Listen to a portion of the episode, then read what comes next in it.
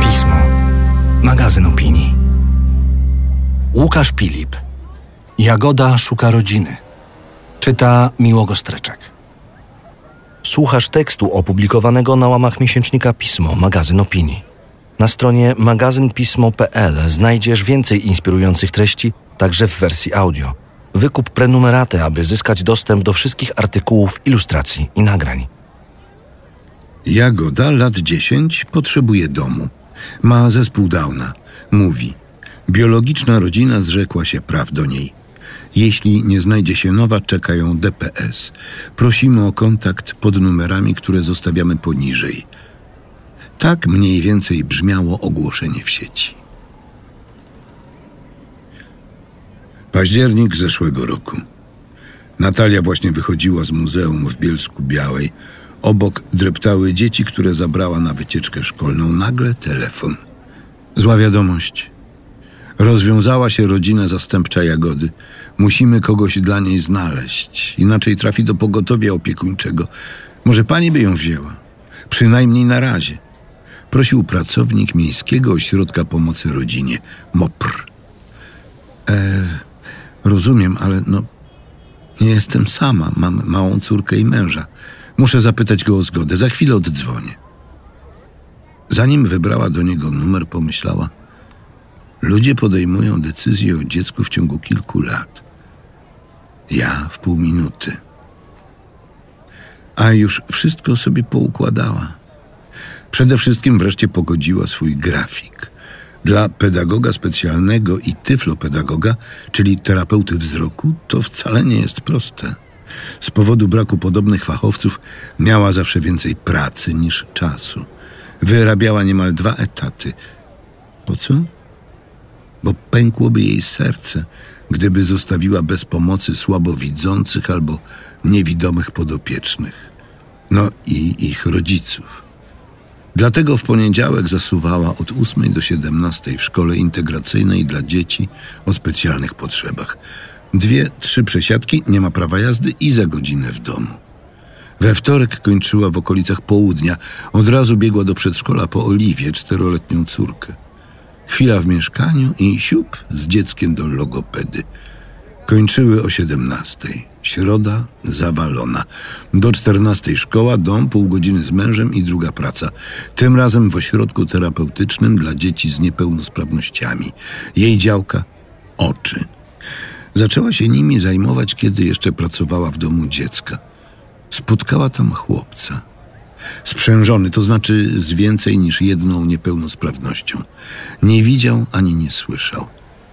Nie umiała się z nim dogadać, co potraktowała jak motywację.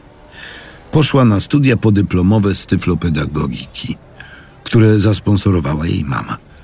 Nauczyła się tam migać. Migi jednak nie przydały się przy niewidzącym podopiecznym. Komunikowali się ruchem. Obiad? wkładała mu łyżkę do ręki. Zauważyła przy okazji, że reagował na wibracje. Szczególnie lubił te pochodzące z radia. Z koleżankami zrobiła mu test. Przeskakiwały po różnych stacjach i obserwowały jego reakcje.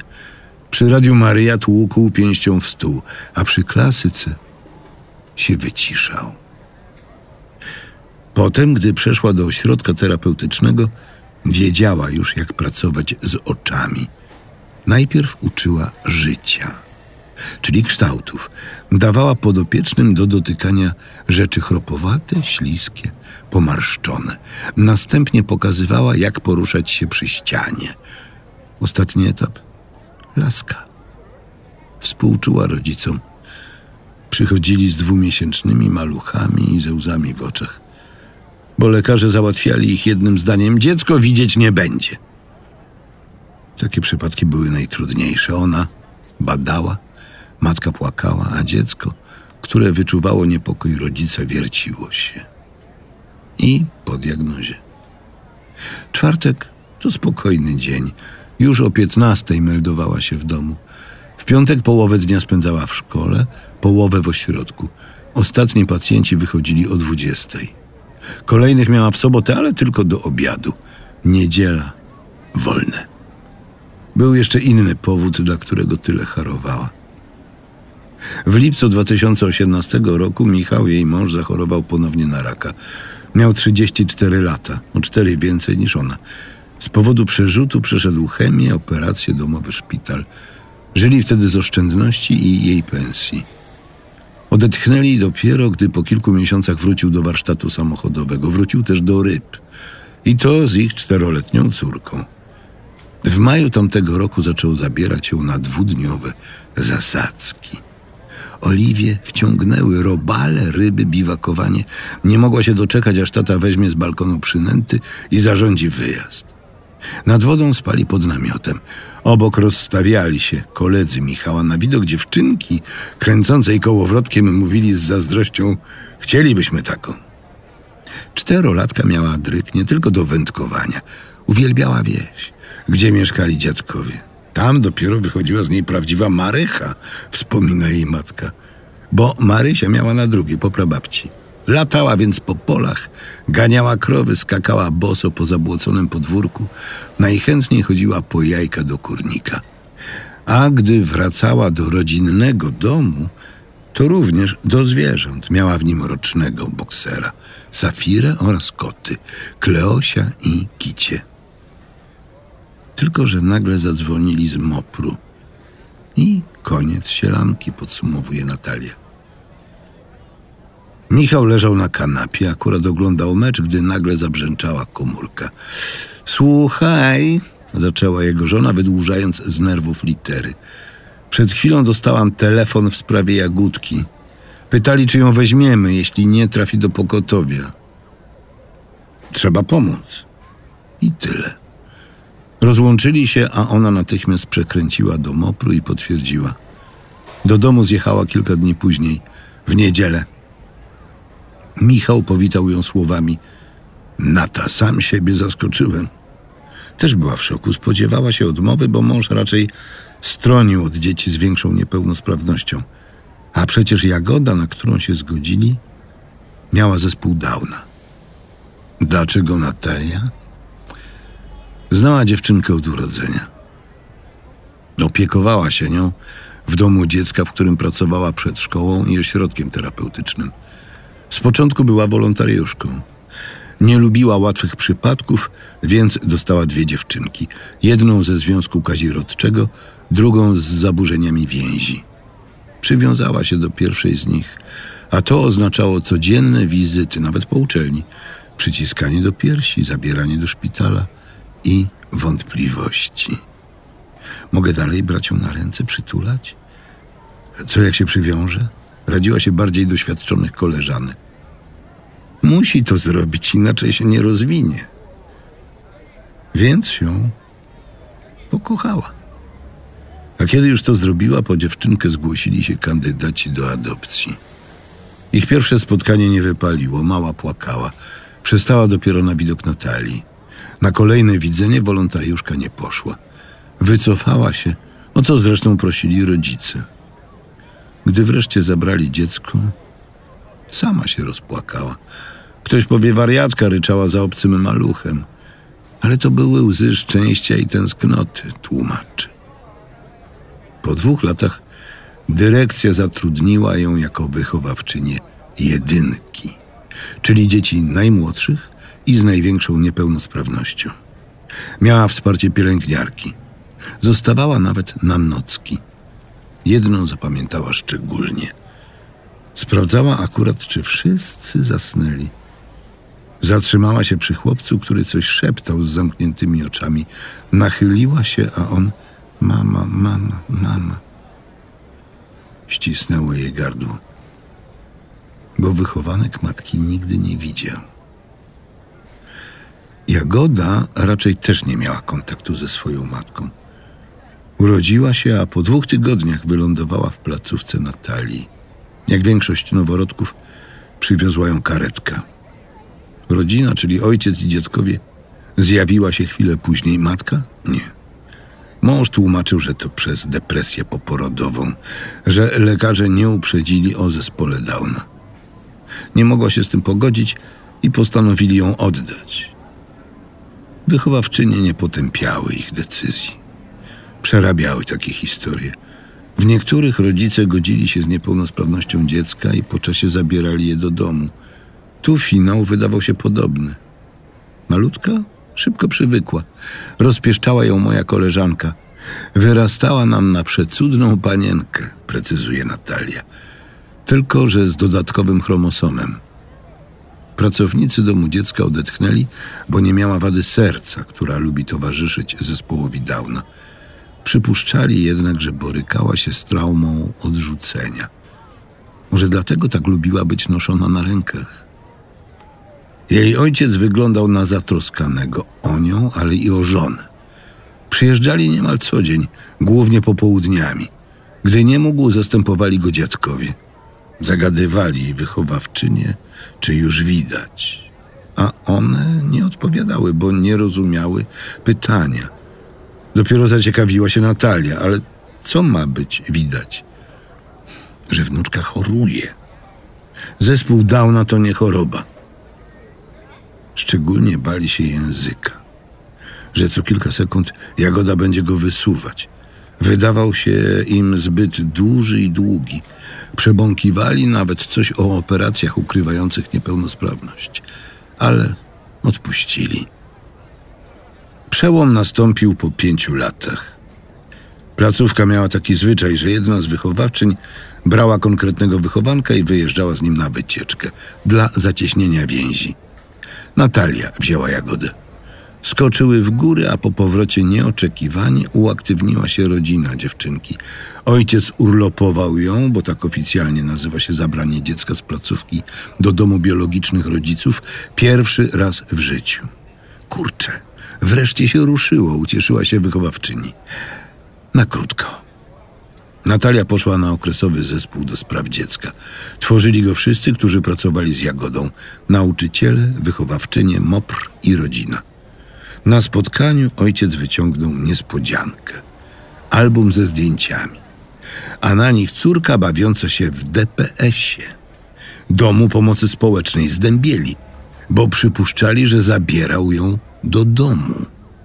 Ona jest szczęśliwa, zapewniał. Przecież i tam tak trafi. Chciał, żeby się przygotowywała. Dyrekcji nie przekonał. Postawiła warunek. Rodzina, jeśli chce, musi sama wystąpić od DPS. Odezwała się jeszcze Janina Kot, pracownica pieczy zastępczej w Moprze. Ogłosiła, że znajdzie dziewczynce rodzinę zastępczą i dotrzymała słowa. Rodzice biologiczni zrzekli się opieki nad nią. Wzięła ją para, która zajmowała się podobnymi dziećmi. Jagódka prędko nazwała ich tatą i mamą. Ale jak w każdą taką rodzinę, tak i w tę wpisana jest tymczasowość. Po pięciu latach dostali kolejnych wychowanków, zbyt trudnych. Rozwiązali pieczę. Nie oceniam. Ich prawo, stwierdza Natalia. Martwiłam się tylko, że po raz trzeci Jagoda straciła rodzinę. Biologiczną, z placówki, a teraz zastępczą. I może powiem coś naiwnego, ale po telefonie od Mopru uświadomiłam sobie jedną rzecz. Że jestem kropeczką w jej życiu, do której zawsze będzie wracać. Rodziną zastępczą została w tydzień. Wtorek odebrała telefon od urzędników. Niedziela wróciła z gór. Poniedziałek przyjechało nowe dziecko. Zanim do tego doszło, zdążyła przygotować domowników, głównie czteroletnią córkę. W laptopie pokazała jej zdjęcie Jagody i wyjaśniła, ona nie ma taty i mamy. Trochę u nas pomieszka. Rodzina zastępcza przywiozła ją na zajutrz. Koło dwudziestej zaparkowali pod klatką. Z auta wysiadł ojciec, jego biologiczna córka i wtulająca się w nią Jagoda. Gdy Natalia do niej podeszła, usłyszała Baese. Niunia, nie ma czego, ciocia jest z tobą. Ojciec zastępczy nie chciał przeciągać. Ze łzami w oczach wsiadł za kierownicę. Natalia wzięła jej rzeczy i pomaszerowały na górę. W drzwiach powitała je Safi. Niby szczeniak, ale niemal przerastała jagódkę. Kręciła się, tłukła po ścianach ogonem, skakała. Nawet posikała się ze szczęścia. Michał? Cisza. W przedpokoju jednak zaraz zrobił się rwetes. Wpadła Oliwka. Dziewczyny dzieliło sześć lat różnicy. Z kolei łączyły je problemy logopedyczne, że mówiły niewyraźnie, żadna przeszkoda. Poszły do pokoju, usiadły do malowania, zaczęły rozmawiać. Nikt nie rozumiał o czym. W okolicach 22 kąpiel i spanie. Natalia zaczęła od jagody. Nie zdążyła wiele zrobić. Do łóżka starszej dziewczynki wpakowała się oliwka, objęła ją i czuwała, dopóki ta nie zasnęła. Matka wzruszyła się. Żeby oswoić Jagodę z nowym życiem, wzięła trzy dni urlopu. Uczyła ją zasad domu. Spacer tylko za rękę. Przecież jednocześnie wyprowadzała dzieci i psa. Łatwo o zamieszanie w takiej gromadzie. Dlatego smycz w jednym ręku, w drugiej dłoń Oliwii, a obok Jagoda trzymająca się sznurka. Plan jednak nie wypalił. Dziesięciolatka zaczęła uciekać. Szli przez osiedle, a ona ciach na drugą stronę ulicy. Nawet nie oglądała się na samochody. Natalia mimo bólu kolana utykała za nią. Czekaj, nie w tę stronę, ciocia się boi. Okej, okay, we, pestań. Stawała i unosiła się dumą. To nie była zwykła ucieczka, pomyślała matka zastępcza. Pewnie chciała wybiegać przeszłość albo obecne problemy. Rzeczywiście, na spacerach wyłaziły jej lęki. Płakała na dźwięk koguta karetki. Przerażała ją ciemność. Dopiero po tygodniu nieco opanowała chodzenie ze sznurkiem. Wtedy przyszedł czas na zasadę drugą, czyli tramwaje i autobusy. Poprzednia rodzina jeździła autem, obecna komunikacją miejską. Dla dziewczynki z zespołem Downa to poważny problem. Z powodu słabego napięcia mięśni nie mogła ustać. Wytrzymywała góra 20 minut. Potem kucała wśród nóg dorosłych. Nie widzi pan? Wybuchała czasem w autobusach Natalia. Wisi nad panem naklejka, miejsce dla matki z dzieckiem, a ja mam dwoje. Niektórzy się opamiętywali, inni prychali, odwracając głowy. Zasada trzecia. Jagoda je kochała, ale nie wiedziała, jak tę miłość okazać. Kota Kleosia łapała zbyt mocno, albo uciekał, albo drapał. Kicia też przeżyła swoje. Podczas zabawy wylądowała na ścianie. Kiedy indziej pod prysznicem. Całe szczęście, że Jagódka nie odkręciła wody. Na koniec przerzuciła się na szczypanie uszu Safi. Przestała, bo Natalia zademonstrowała, jak głaskać zwierzaki. Od tej pory podczas zabawy z nimi gładziła je i wołała Mama, ja gasam. Właśnie. Mama. Przez to słowo powstała zasada numer cztery.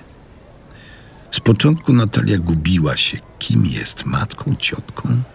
Miała wrażenie, że Jagoda sama szukała najodpowiedniejszego określenia – Dlatego wolała jej niczego nie sugerować. A ojciec zastępczy? Dziewczynka nazywała go wujkiem. Tatą rzadziej. Jednak gdy pierwszy raz zwróciła się do niego w ten sposób, aż pobladł. Wystarczy Michał, poprosił. Oliwii też się pogmatwało, czasem mówiła do ojca po imieniu – a podczas jednej z zabaw z Jagodą wypaliła zdenerwowana To nie tuj tata, ani to ja mama. Zaraz doskoczyła do nich Natalia. Na razie mama jest wspólna, dzielimy się.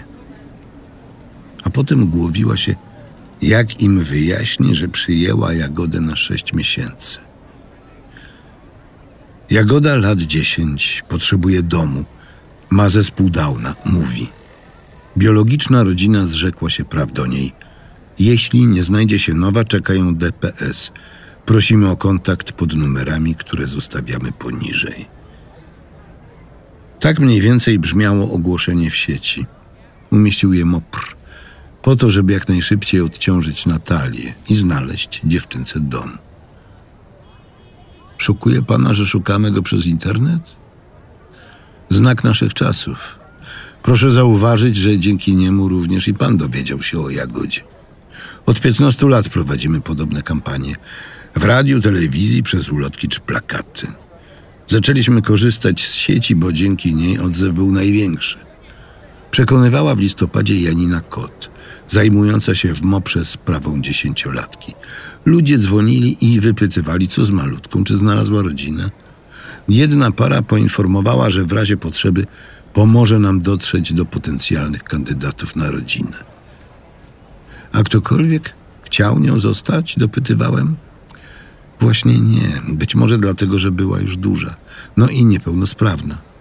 Dla podobnych dzieci ciężko znaleźć dom. A jeszcze trudniej dla tych, które szukają go wraz z rodzeństwem. Albo są na wózku, czy cierpią na porażenie mózgowe. Chodzi o to, że tę niepełnosprawność widać. Jeśli ktoś chciałby jagodę, to co musi zrobić? Zgłosić się do ośrodka zgodnego z jego miejscem zamieszkania i do takiego, który zajmuje się rodzinami zastępczymi. Gdyby trafił do nas, zaczęlibyśmy od rozmowy. Skąd ten pomysł? Czy ma dzieci? Bo wychowywanie własnych pomaga. Taki kandydat ma już zaspokojoną chęć bycia mamą, tatą. Nie potrzebuje dziecka dla siebie. Rozumie, że dziecko potrzebuje jego. Ale brak potomstwa na pewno nie dyskwalifikuje. W trakcie tej rozmowy wychodzi, do której rodziny jest mu bliżej zastępczej czy adopcyjnej. Jeśli do drugiej, to nasza rola się kończy. Wtedy odsyłamy do ośrodka adopcyjnego. To dlatego po rozmowie kandydaci na opiekunów dziecka przechodzą badania psychologiczne. Nie, to nie wykrywacz kłamstw, albo sprawdzian, czy jest pan dobrym człowiekiem. Chcemy jedynie określić motywację i styl wychowania. Na przykład, woli pan dawać dziecku przestrzeń, czy ją ograniczać? Jak reaguje pan na jego sprzeciw? Szukamy kogoś po środku. Jeśli go znajdziemy, zapraszamy na czteromiesięczne szkolenie. Tych 12 spotkań to celowy zabieg, a przerwa między nimi jest naprawdę potrzebna, żeby poukładać sobie wiedzę. Skupiamy się na praktyce. Kandydaci wchodzą w buty rodzica biologicznego, zastępczego, ale też dziecka. Ich przyszły wychowanek może nie widzieć. Aby go choć trochę zrozumieli, zakładamy im przyciemniane okulary. Mogą też dostać podopiecznego z ADHD. Wówczas prosimy, by nałożyli słuchawki, z których wydobywa się szum. Potem mają przeczytać tekst, coś w rodzaju instrukcji. Po ćwiczeniu pytamy, co zapamiętali. Zazwyczaj nic. I tak wygląda nauka nadpobudliwego dziecka w 30-osobowej klasie. Kwitujemy. Po szkoleniu kolejna rozmowa. Pytają kandydatów, czy się nie rozmyślili. Niektórzy zmieniają zdanie.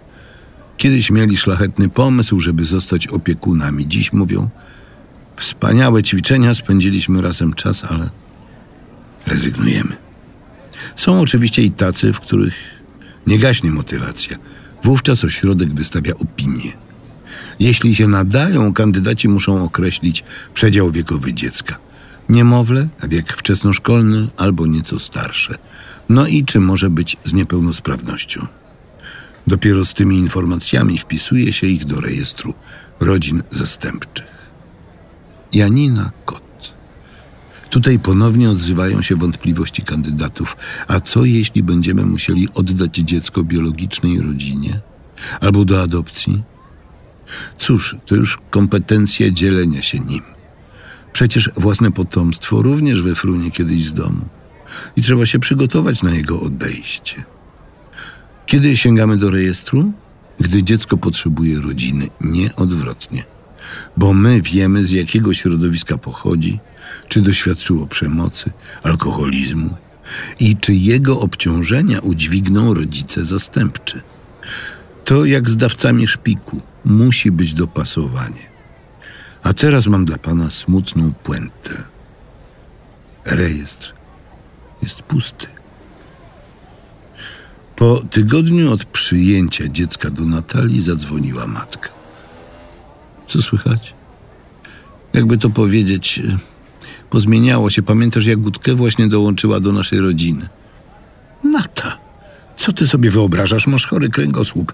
Tyle lat pracowałaś z niepełnosprawnymi dziećmi, dźwigałaś, kąpałaś i nadal niczego się nie nauczyłaś? Nie zbawiaj całego świata. Nie zbawiam. Tak mnie wychowałaś. Już nie dorabiaj ideologii. Pamiętaj tylko o mężu i dziecku, potrzebują cię. Natalia zawsze traktowała matkę jak własny głos rozsądku.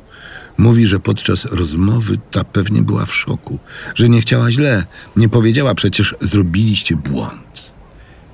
Jednak pewną rzecz przewidziała od razu. Naruszyliśmy emocje Oliwki. Trochę zyskała, bo znalazła siostrę, ale trochę straciła, bo nie dostawała już tyle uwagi, dodaje. Nie musiała długo czekać na skutki. W córce obudziła się potrzeba posiadania matki na wyłączność.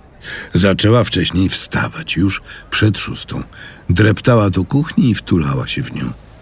Przy okazji dopytywała, kiedy zobaczą się ponownie. Wieczorem, mówiła Natalia. A gdy chwilę później wychodziła do pracy, obwiniała się, że wyrodna z niej matka. Na szczęście miała szwagierkę pomagającą w opiece nad dziećmi.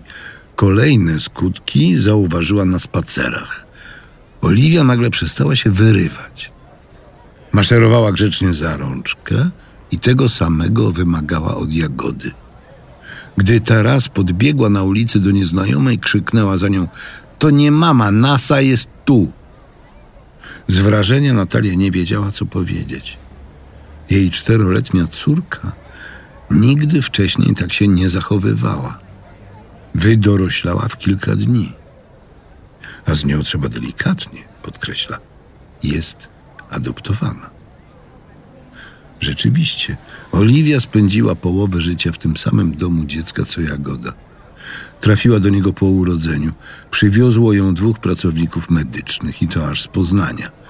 Gdy zajechali i odsunęli drzwi karetki, pierwsza z placówki wybiegła wychowawczyni Natalia. Tego dnia akurat miała urodziny. Najpierw zauważyła odstające uszka i rozszczep podniebienia. Zaraz potem uśmiech, na widok którego szepnęła do siebie tylko się nie przywiązuj. Mimo to za jakiś czas zgłosiła się na prawnego opiekuna dziewczynki. No bo kto inny? Skoro została odebrana rodzicom, ktoś musiał biegać z nią po szpitalach, podpisywać zgody. Zresztą dla Natalii to nie pierwszyzna. W tym samym czasie odpowiadała również za inne dzieci. Na pierwszy wspólny wyjazd wybrały się, gdy Oliwia skończyła dziewięć miesięcy. Podróż była daleka, bo do Warszawy, i poważna, bo na rekonstrukcję podniebienia. Była malutka, ważyła sześć kilo. Prawdopodobnie przez alkoholowy zespół płodowy. Dziewczynka reagowała na szpital histerią. Kitel, płacz, igła, płacz, karetka. Gorzej być nie mogło. Natalia nie nocowała z nią w szpitalu, spała w hostelu, wychodziła przed północą, wracała o ósmej rano. Wszystko po to, aby się nie przywiązać. Inaczej uważała, skrzywdziłabym i siebie, i ją. Wyjazd miał być krótki, góra trzy dni. Lekarze jednak wydłużyli obserwację do tygodnia. Gdy pieniądze z delegacji zaczęły się wyczerpywać, z wizytą wpadł jej mąż. Wykupił dla nich hotel, przyniósł jedzenie, kazał się wyspać. Przy okazji odwiedził dziewczynkę. Leżała akurat pod kroplówką. Jedna wizyta i się zauroczył, ale żonie o tym nie wspomniał. Zauroczyła się też Oliwia. Po powrocie do placówki nie dawała Natalii żyć, płakała na jej widok. Przestawała dopiero, gdy wtulała się w piersi wychowawczyni. Ta, żeby móc normalnie pracować, zaczęła unikać dziecka. Odwiedzała je najczęściej w czasie spania. A mimo to coś powodowało, że w domu opowiadała o nim mężowi. I że w 2018 roku w Boże Ciało zadzwoniła do niego z propozycją. Może weźmiemy małą na wieś do twojej mamy, szykuje się piękna pogoda. No jasne, ucieszył się. Urlopowali ją na pięć dni. I od razu mogli zapomnieć o spaniu we dwójkę. Zapłakana Oliwia przychodziła do nich, po czym kładła się po środku. Nie tolerowała zamkniętych drzwi sypialni. Wstawała koło szóstej. Dlatego, żeby inni domownicy mogli się wyspać, Natalia wkładała ją do wózka i zabierała w pola. Tam pewnego razu pomyślała – Coś mnie do ciebie ciągnie. Ale pewnie wkrótce odwiedzi cię jakaś rodzina i weźmie ze sobą. Żadna jednak nie zdążyła, bo przed końcem wyjazdu interweniował Michał. Muszę sprawdzić, czy moje nazwisko pasuje Oliwce. Rzucił do matki, po czym spojrzał na żonę. A o adopcji opowiedź Natalia. Zabrakło jej słów. Miała wrażenie, że przewidziała przyszłość, bo w dzieciństwie nie bawiła się z koleżankami w dom. Zamiast tego powtarzała im: Ja nie urodzę, ja znajdę dziecko w krzakach albo na plaży, obok której mieszkam. Gdy wiele lat później poślubiła Michała, nawet chcieli mieć własne. Nie mogła. Wspomniała mu więc o adopcji. Pokochać obce? Zdziwił się. Abstrakcja. No i proszę zmienił zdanie. W kwietniu Oliwia dostała ich nazwisko. Zamieszkali razem, a skoro nie rozumieli jej sepleniącej mowy, wymyślili własny język. Przed obiadem podsuwali łyżkę pod buzię. Przechylenie szklanki oznaczało picie. Z kolei spacer machanie dwoma palcami ręki tak, jakby były nogami. Owszem, dziewczynka chciała pracować z logopedą, ale tylko w przedszkolu. W domu bardziej interesowało ją pomaganie przy gotowaniu, puzzle i żeby matka lub ojciec byli blisko. Bo gdy pewnego dnia trafiła do szpitala i przez kilka godzin nie widziała rodziców, waliła głową o podłogę albo o szczeble łóżka. Lęk uaktywniał się również po wizytach u psychologa. Wtedy wsiadała z matką do autobusu i gryzła ją do krwi, drapała, kopała. Pani wyjdzie z tym dzieckiem, przeganiali ją pasażerowie. Natalia się nie przejmowała. Zamiast tego szeptała córce: Rozumiem, że się złościsz, możesz krzyczeć. Mama tu jest, kocha, nigdy cię nie odda. Wybrała prawdę. Powiedziała jej kiedyś: Jesteś z serduszka, nie z brzucha. Urodziła cię inna pani. Żeby mogła to lepiej zrozumieć, z mężem ułożyli bajkę. Wzorowali się na uwielbianym Tolkienie. Czytali ją Oliwce co wieczór do snu. Dawno, dawno temu, za górami, za lasami było królestwo. Żyła w nim królowa i król. Królowa smuciła się, bo nie mogła mieć dzieci. Ale w dzień jej urodzin z dalekiego księstwa nadjechał władca elfów. Elrond. Jego karoce prowadziło dwóch kierowców. Gdy z niej wysiadł, ogłosił: Słyszałem królowo, że nie możesz mieć dzieci. Dlatego kogoś ci przywiozłem. Gdy zajrzała do pojazdu, zauważyła kołyskę, a w niej dziewczynkę o niebieskich oczach i pięknym uśmiechu. Kołyska była ozdobiona napisem Oliwia. Chwilę później dzidzie zobaczył również król. Przytulił ją, wziął na ręce, po czym wyszedł do ludu. Oto księżniczka, ogłosił. Rozległy się wiwaty. Zabawa trwała aż do rana. Potem wszyscy żyli długo i szczęśliwie. Tata? Zapytała w przedpokoju zdezorientowana Oliwia. No co ty? To wujek Łukasz, jak ten, którego spotykasz na rybach. Naprostowała matka. Teraz weź jagody do kuchni, bo mam dla was niespodziankę. Kupiłam brokat, klej i figurki z masy solnej. Będziecie je ozdabiać, a potem wieszać na choince. Jeszcze raz na czym? Choince, ucieszyła się Jagoda. Bo przyjdzie Mikołaj. Brawo. To bierzcie po bałwanku, reniferze albo choince. Potem wyciśnijcie klej na palec i wysmarujcie nim figurki. Na koniec posypcie brokatem. Tylko niech żadna nie daje go Safirze, bo już kicha. Ja muszę pogadać z wujkiem. Więc pytasz, czy przez listopad znaleźliśmy Jagodzie rodzinę, opowiada Natalia. Nie. A może ty znasz kogoś chętnego, najlepiej na adopcję.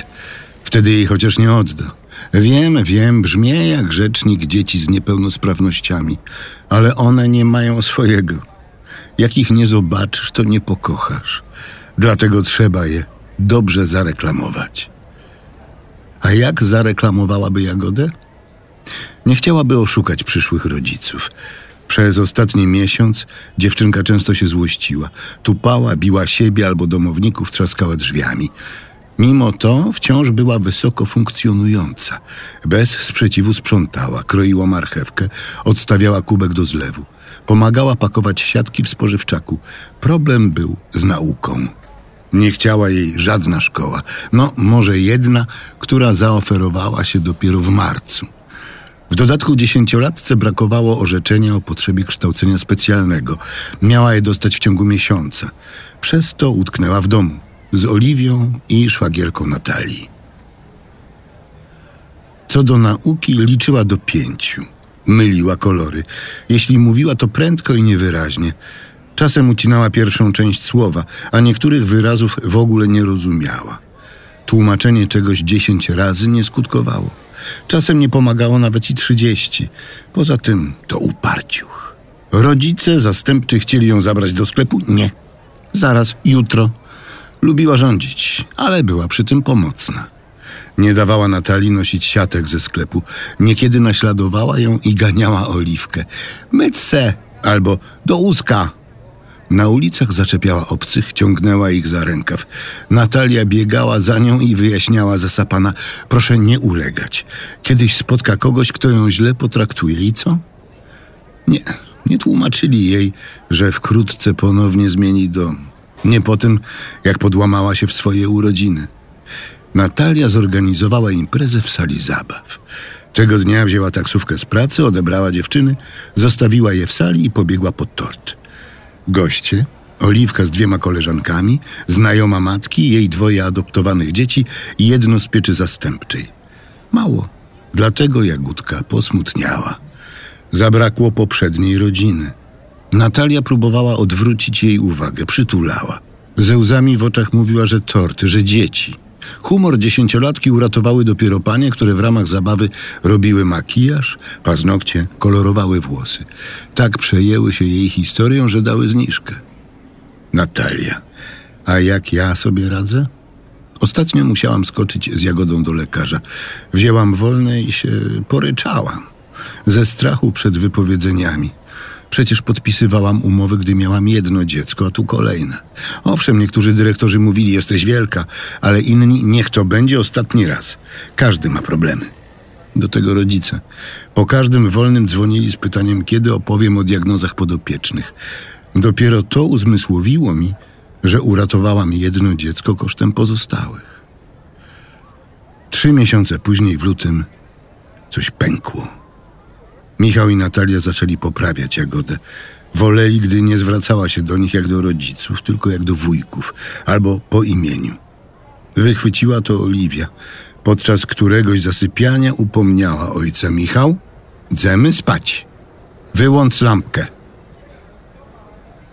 Skończyli z głaskaniem po głowie. Nadal jednak przytulali. Kiedyś Jagoda myślała, że będzie tu na amen. Teraz, że to wydłużone wakacje ale chociaż przestała się bać karetki, na jej widok mówiła tylko mama, tata, hooba. Poprzednią rodzicę zastępczą wspominała coraz częściej, na przykład w drugi dzień świąt, kiedy siedziała jeszcze w piżamie. He do mamy i taty. Niunia, nie mogą przyjść, ale szukamy ci nowych rodziców, zareagowała Natalia. Potem usiadła obok i pomyślała, że życie jest do dupy. Jeszcze do niedawna rozważała założenie pogotowia opiekuńczego. Zrezygnowała po tym, jak przyjrzała się Oliwii. Nadal przychodziła rano do kuchni. Sprawdzała, czy rodzice nie wyszli. Dopytywała się, kto ją dziś odbierze z przedszkola. A gdy już odbierał ją Michał, liczyła na palcach. Mama w domu, Jagoda Tes, Safi, Kicia, Kleos są. Przed snem Natalia musiała jeszcze powtórzyć jej formułkę. Kochamy cię. Będziesz tu na zawsze. Mimo tych problemów starała się, żeby przyszła rodzina Jagody miała z nią jak najmniej pracy. W grudniu wreszcie znalazła dla niej miejsce w szkole specjalnej, a potem jeszcze busa, który co dzień po szóstej rano odbierał ją spod domu. Z początku nie chciała do niego wsiadać, wypinała się z pasów. Po zapewnieniu, że nie jedzie do kolejnej rodziny, strach minął. Natalia nauczyła ją płacić kartą – poprawiała, gdy ta myliła kolory, albo gdy podczas liczenia przeskakiwała z pięciu do ośmiu. Nigdy się jej nie wstydziła. Na ulicy usłyszała, że córka z zespołem Downa to kara za rozkładanie nóg. Nie odpowiedziała. Odgryzła się dopiero, gdy podczas spaceru ktoś zaczął ubolewać. Oj, jaka ona chora. No, katar ma. To był jej ulubiony tekst na ucięcie dyskusji. Nauczyła się go podczas pracy w domu dziecka, kiedy wyprowadzała podopiecznych. Czy się przywiązaliśmy? Głowi się Michał siedząc pod grzejnikiem. Oczywiście. Inaczej musielibyśmy być psychopatami, ale to przywiązanie kontrolowane. Jeśli mała przychodzi do mnie rano i się klei, odwzajemniam uścisk. Nieraz jednak trwa zbyt długo. Wtedy podrzucam temat zabawy. Tak podpowiada mi intuicja. Gorzej ze zrozumieniem jej mowy. Mówi niewyraźnie, często nie wiem czego chce. Siku, jeść, na spacer. Frustruję się wtedy. Dlaczego w takim razie zgodziłem się na nią? Przez żonę, nie bała się. Więc dlaczego i ja miałbym? Chwila, chwila, wkracza Natalia. Niedawno opowiadałeś coś innego, że zrobiłeś to dla mnie, bo inaczej płakałabym po nocach i zastanawiała się, co z małą. Zgoda, ale nie żałuję. Bo zobacz, co dziś narysowała Jagoda ciebie, mnie, Oliwkę i nasze zwierzaki. Rodzinę. Widocznie czuje się tu bezpiecznie. W przeciwieństwie do naszej córki. Wkrótce oddamy jej starszą siostrę. Pewnie wystraszy się, że czekają podobny los. To nie jedyne zmartwienie Natalii. Przez cztery ostatnie miesiące nie miała na nic czasu. Zaczęła się obwiniać, bo odpuściła dziewczynkom dodatkowe lekcje logopedii. Zostały tylko te w przedszkolu i szkole. Wolała nikomu o tym nie wspominać. Jako matka czuła presję, że zawsze musi dawać radę. Brakowało jej szkolenia, które przechodzili kandydaci na rodziny zastępcze. No i miała wrażenie, że urzędnicy podrzucili jej jagodę. Że stwierdzili pokocha, to przygarnie.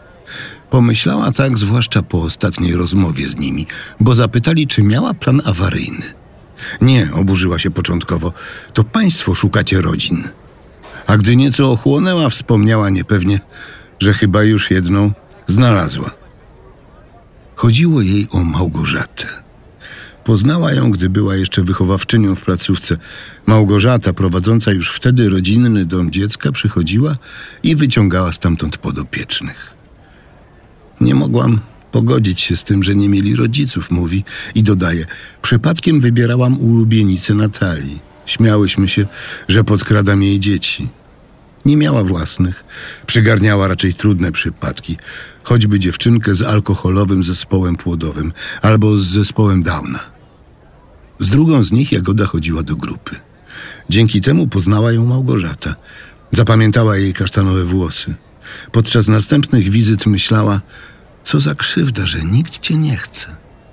W placówce spotykała też rodzinę dziewczynki, głównie babcie. Próbowała ich zrozumieć. Przecież nie wyrzucili dziecka na ulicę, tylko do ośrodka, który pomagał jemu podobnym. Jednak Małgorzata wpadała coraz rzadziej. Pochłonęły ją własne dzieci. Aż tu nagle, latem 2019 roku, odebrała telefon od koleżanki. Szukam domu dla dziecka, 10 lat zespół Downa. Jagoda, skąd wiedziałaś? Nie miała pojęcia. I choć bardzo ją chciała, odmówiła. Uważała, że nie będzie najlepszą matką. Po pierwsze, rozwodziła się. Po drugie, miała pięcioro dzieci, same córki. Za dużo dla dziewczynki, która potrzebowała całej uwagi rodzica i która nie lubiła hałasu. Ale mimo to zaangażowała się w akcję szukania domu. Obdzwoniła znajomych, zwłaszcza rodziny zajmujące się podopiecznymi z niepełnosprawnościami. A gdy już znalazła jedną, na drodze stanęły procedury i rejonizacja. Kandydaci na opiekunów muszą pochodzić z tego samego województwa, w którym przebywa dziecko. Znaleziona rodzina nie spełniała tego warunku. To właśnie wtedy Jagoda trafiła do Natalii. Małgorzata postanowiła jej pomóc. Co sobota prowadziła w domu teatr. A bardziej jego zalążek, żadnej nauki tekstów, żadnych wielkich spektakli. Tylko zabawa w kole, trzymanie się za ręce, odgrywanie pojedynczych ról. Warsztaty idealne dla Jagody, pomyślała i zaprosiła ją do siebie. Pierwsze odwiedziny odbyły się w listopadzie. W drodze na zajęcia dziesięciolatka wypytywała, czy Natalia jej nie odda. A kiedy już dojechała, stanęła zmieszana w przedpokoju, bo jedna z dziewczynek, również z zespołem Downa, podbiegła ją przytulić. Nie odwzajemniła uścisku. Potem jednak było już tylko lepiej. Jagoda poczuła się na tyle swobodnie, że po zajęciach wskakiwała z Małgorzatą i jej córkami na brązowy skórzany narożnik. Leżały pod kocami do wieczora oglądając telewizję. Chętnie uczyła się reguł domu. Nigdy nie biegała po schodach. Jeśli miała ochotę na czekoladę, pytała. Razem z domownikami obchodziła ich święta. Urodziny, ale też rocznice przyjęcia do rodziny Małgorzaty, na które dzieci dostawały prezenty. Etapy jej cotygodniowego zadomawiania się najlepiej odzwierciedlały słowa. Najpierw nazywała Małgorzatę panią, następnie ciocią, na końcu mamą. Skoro dziecko mnie wybrało, pomyślała wtedy Małgorzata, nie mam wyjścia. Zaczęła ją przytulać inaczej niż w listopadzie bliżej, do piersi. Tak, jakby uściskiem coś obiecywała.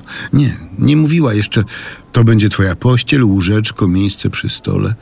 A mogłaby. Przecież w połowie lutego złożyła papiery adopcyjne. Mniej więcej w tym samym czasie Natalia dowiedziała się o czymś jeszcze. Choć nigdy nie mogła zajść w ciążę, właśnie w niej była. Czwarty miesiąc. Imiona, nazwiska i niektóre szczegóły zostały zmienione. Reportaż ukazał się w 31 numerze miesięcznika Pismo, magazyn opinii, czytał Miłogo Streczek.